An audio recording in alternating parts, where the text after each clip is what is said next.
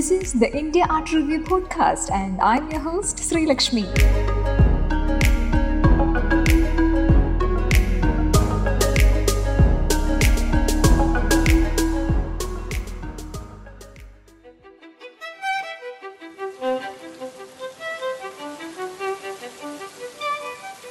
Sunu Sunu Snail, Storm in the Garden. Sunu the snail was visiting his friends the ants. They climbed all over him. they climbed under him. Suddenly, great white light crashed through the clouds. Sunu quickly pulled in his head, pulled in his tail, and sat very still. Outside, the sky grew dark and the crows flew past. Ka, ka, ka, ka. Oh, but where were the ants? This is Sandhya Rao reading from her popular book for children, Sunu Sunu Snail. Sandhya, as we all know, is one of the most prominent voices in Indian children's literature. Journalist, translator, and teacher, Sandhya wears many hats. Sandhya has written dozens of books. Her popular works include My Friend the Sea, which won the ambitious Children's Book Project Award at the Berlin Children and Youth Literature Festival in 2005. My Mother's Diary was chosen as an outstanding international book in 2007 by the United States Board for Books for Young People and the Children's Book Council. She lives in Chennai India Art Review is delighted to begin its podcast with such an amazing author. Sandhya, we have been reading your works for years now, and it feels great that we are having this conversation today. What was the first thought or incident that prompted you to start writing for children? I mean, what was the muse really? To be very honest, there was no muse. The muse was, or the inspiration was, the fact that books for children being produced in other parts of the world that are so, that were so lovely. And this friend of mine, Radhika, she had two small boys at the time, and my son hadn't been born then. And we would look at these books and ooh and ah over them. And discuss and say one day we should create books like these indian books for our kids. And that was just a discussion we would have. And every time she bought something for her kids or i saw something in a bookshop we would share them with each other or discuss them. And that's how this was many many years ago. Then eventually we both found ourselves back in chennai. She's also a chennai girl so am i madras girl to take the old name. And uh, we both found ourselves back in Madras at the same time. And I was working with Frontline magazine. So there, I mean, children's books was not anywhere in my scheme of things. And I was a huge reader myself, and I had been reading since I was a small child. Then she sort of started to talk about how she wanted to set up a publishing house for children and then we started discussing that. I wrote a i mean i rewrote a folk tale my grandmother used to tell me over and over again and i drew pictures of it and all that and presented it to her on her birthday kind of to inspire her to start. So and then a few later down the line she started and asked me to join her as an editor. So she founded a company called tulika publishers and I joined her as an editor. And so, because we were so confident that would do well, but if you want to run a publishing company, you need to have books, right? So that's how I started, actually started writing for children. That's indeed a great story. Now, could you please share with us an interesting story behind one of your stories? Childhood memories or something? I'm sure you have many in your kitty.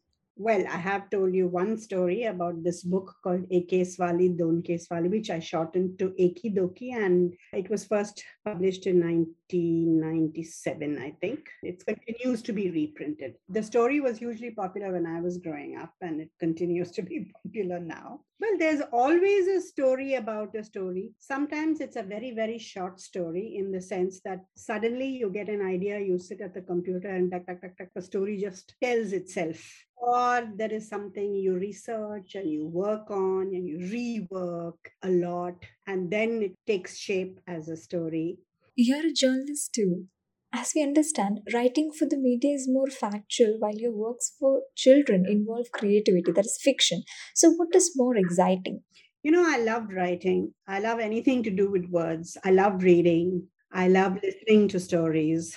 I love listening to stories of reporters who have covered this, that, or other event. So basically, it's all to do with stories. I don't think I can choose between the two because ever since I remember, ever since I was nine or 10 years old, I had dreamt of becoming a journalist. I didn't know what it meant. I thought you just sat in a comfortable chair, put your feet up, and wrote what I don't know, but you wrote. So eventually, when I did become a journalist, I realized that it is, yeah, maybe some small part of it, if you're lucky, and I, I got lucky, you got opportunities to write, but a lot of it is a lot of routine work. I've never been bogged down by routine work. Whatever I do, I give it my 100%. So that's how it was with journalism. Writing for children is not easy.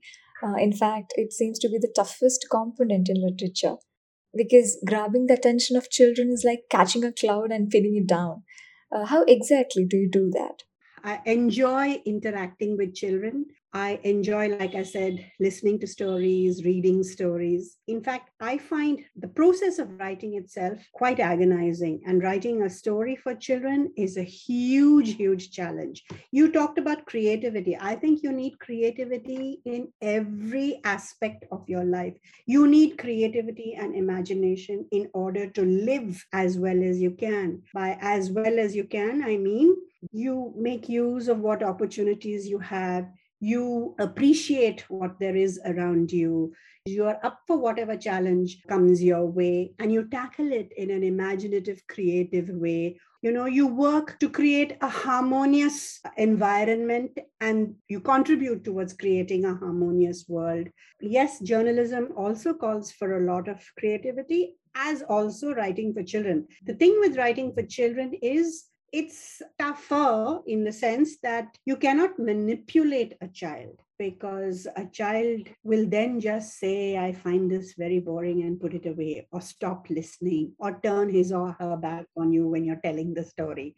And these are very real things that happen to you, you know. And then again, you don't want to talk down to the child. You can only write what you know in the way that you know. Personally, when I write, I don't become that child. I might try to recall some things, but I can only be what I am now. And I can only try to connect the who that I am now with the children who are there for whom I'm writing. Children will write like children, and adults will write like adults. The, the underlying thing is are you able to communicate? Are you able to get across? That's the thing. Whether you're writing an article for a newspaper or whether you're writing a story for a child that's the important thing i feel how important is the idea of morals in children's books? You know you can't separate emotions. It can't be just happiness and joy. We all live in a very real world. So different people write different kinds of stories. Aesop's fables come with morals, but I'm no Aesop and I'm not there to teach morals. But yes, every book that's worth anything at all, whether it is for adults or for children, says something more than the sum of the words in it. If there's a book that I really like, it speaks to me ideas and words that go beyond the story itself or the text itself. So too with children's books. So you don't need, firstly, to have a moral at the end. You don't have to state, okay, so this is the message too much messaging is preaching and nobody likes to be preached at. I mean i don't i know for sure. But when a story reveals itself when a text reveals itself whether it's a fiction or a work of non-fiction when the text reveals itself it makes an impact on you in more ways than you can imagine. Sometimes you don't even realize it but you've learned so much from it. That is the beauty of good writing and good writers and that is why also a very good writer can also manipulate you without your realizing it. Do you think Indian folklore has got its due in terms of global popularity? Or do you worry about such things when you write? See, it's not a question of reaching Indian culture. It is a question of writing what you are familiar with, what you are comfortable with. I love saris. I've grown up around people wearing saris. I love wearing saris. And I think in India, we have weavers and embroiderers and block printers and all of them who create such beautiful they're actually every sari that they create is a work of art and every time i wear a sari i feel that so you know you wish to communicate the world as it exists around you. Children come and tell me you know they say we you know we like books in which we find children like ourselves. While it's true that our imaginations allow us to understand and accept stories from all different cultures and i believe it's very important to read across cultures it's also important for the voice to be true then you're writing about things that you know. Not that you always have to do it, it's not a rule or anything, but you don't have to push Indian culture for the sake of Indian culture. That's like moralizing and preaching. I would love to talk about my mother's sari especially. It's awesome. It was written as an emotional connect between a small child and his or her mother who wears a sari. And the sari is a very, very, I mean, all of us who've grown up with mothers who wore saris and who ourselves wear saris, we know how children find comfort in saris, right? So it could just as well be a salwar kurta or a dupatta. It could just as well be a pair of shoes that amma wears or mom wears, whatever. It's about that emotional connection. And I think as far as children, small children go, or any child or any human being goes, that emotional connect is the most important aspect of books and reading and experiences and sharing.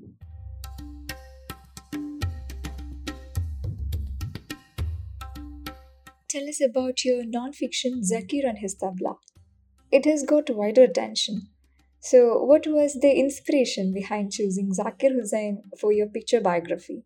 Okay, there are two aspects to this. One, I'm a huge fan of Zakir Hussain. Uh, ever since I was a college student, and uh, you know, it was quite a heartthrob among all of us. And he played so beauty- beautifully. He made cut such a dashing figure. All of that, you know, such a genius and listening to his music is just so amazing. And as I grew older, and thanks to my journalism and interviews with the dancers and musicians, I got to know a little bit more about him.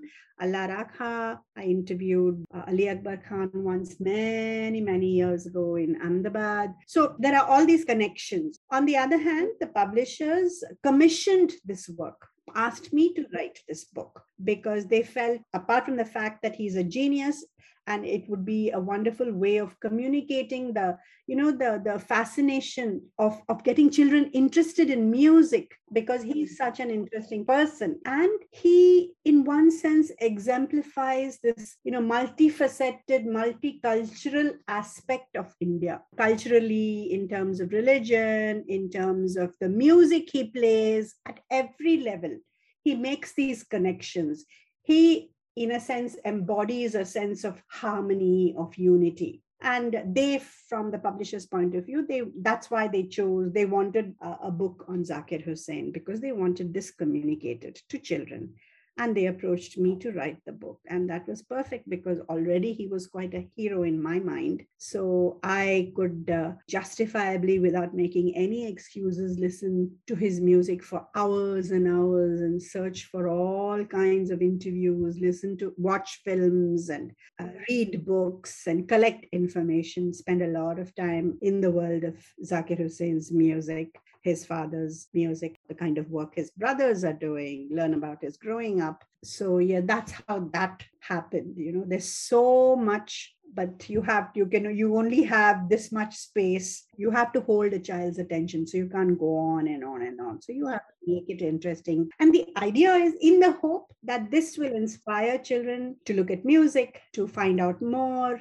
to think about the world as one, to deal with their own prejudices, all of these things. How important is illustration in a children's work? Illustrations are very, very important, particularly in picture book. I, I think they're crucial. And I think text and pictures have to be balanced equally each has to bolster the other. And together they tell the story and take it beyond the pages of the book. That's what I believe. Most of the time, the publishers decide who the illustrator is going to be, who they think is the most suitable for a book like this. Sometimes there can be a lot of interaction between the writer and the illustrator. Sometimes, you know, you can work in isolation but there is a lot of sharing and feedback most of the time. When that happens, the book itself becomes better. For instance, this book with Ektara, which is only just published, it's a large size book. It's called Our World. It's a bilingual book. I had it's been illustrated by Proiti Roy. I had wanted her to illustrate the book. And luckily for me, they tried someone else. That didn't work out because that illustrator was unwell. So then we went back to Proiti and I was delighted. We discussed a lot and the publishers also discussed this a lot with me. So it just depends. You have been writing for years now and has closely observed the way publishing has evolved, especially in children's literature. So, what are the changes that have caught your attention? I think, on the one hand, there are many more young people writing for children today, also illustrating. And they are also, there are very many more adventurous writers in the sense that they're writing itself in a different way. They're covering a lot of different themes that were considered taboo at one time. Uh, they're writing about them. I'm not sure that all of them work very well but some of them certainly do in the hands of the better writers. And there is great interest in creating books for children. There is still the perception that I tell my child stories every night at bedtime, so I thought I could write a book. Uh, writing is not quite like that. It calls for a certain degree of that little extra in order to make a book from a story that you might have been telling your child. So sometimes it works, a lot of the times it doesn't. But there is a lot more discourse around children's books these days and the need for children's books. And the other thing that is very close again to my heart is that multilingual publishing, that more and more people are trying to publish books, even your supposedly elitist English publishing companies are doing mm-hmm. books in Indian, other Indian languages. It is true that in certain languages, the demand is not that great, either due to issues of relating to literacy or due to the fact that the market is small. And finally, publishing is business, no? So it has to, I mean, they have to, a publishing house has to make ends meet. They have to pay royalties, they have to pay the printer, they have to pay the people working there, right? So they have to find a balance. So in this respect, I find small independent publishers are, are being really brave and, you know, by holding on to publishing in different languages. So there is more of that. Earlier, there was only one NBT that was doing it, and that was a state supported publishing house. But now you'll find a lot more experimenting, a lot more translation happening, and a lot more importance being given to other languages too. This is not to undermine any language. I think uh, books for children in any, any language are as precious as books in you know in every other language. I've come across a sentence recently which says there are a lot of children in Afghanistan but little childhood. Are our children growing up so fast these days? What are we losing here? We would love to hear your comments, and we would be delighted if you can talk about this with reference to your book, My Friend the Sea. We had heard when, when the tsunami happened, we heard that so many children who lived, children of fisher folk and others who lived by the sea, were afraid of the sea. So that actually, because this book is preceded by another book called Suresh and the Sea, which talks about a little boy from a fishing family growing up beside the sea. Okay. It's a book about a certain kind of childhood. Then, the, when the tsunami happened and we got reports that children were af- afraid and all that, we felt, okay, we needed to do something. I think each one of us has to do what work within whatever it is that we are doing in life. So books is what i was we were working with and that's how it, i decided to write this book. And the idea was uh, to, to leave the children with a sense of hope you know, and help them get over the fear you know. And this book was translated into kannada tamil and hindi. The person who was distributing the book said normally we read about other children in other places Now, other people will read about us, and we are very happy about that.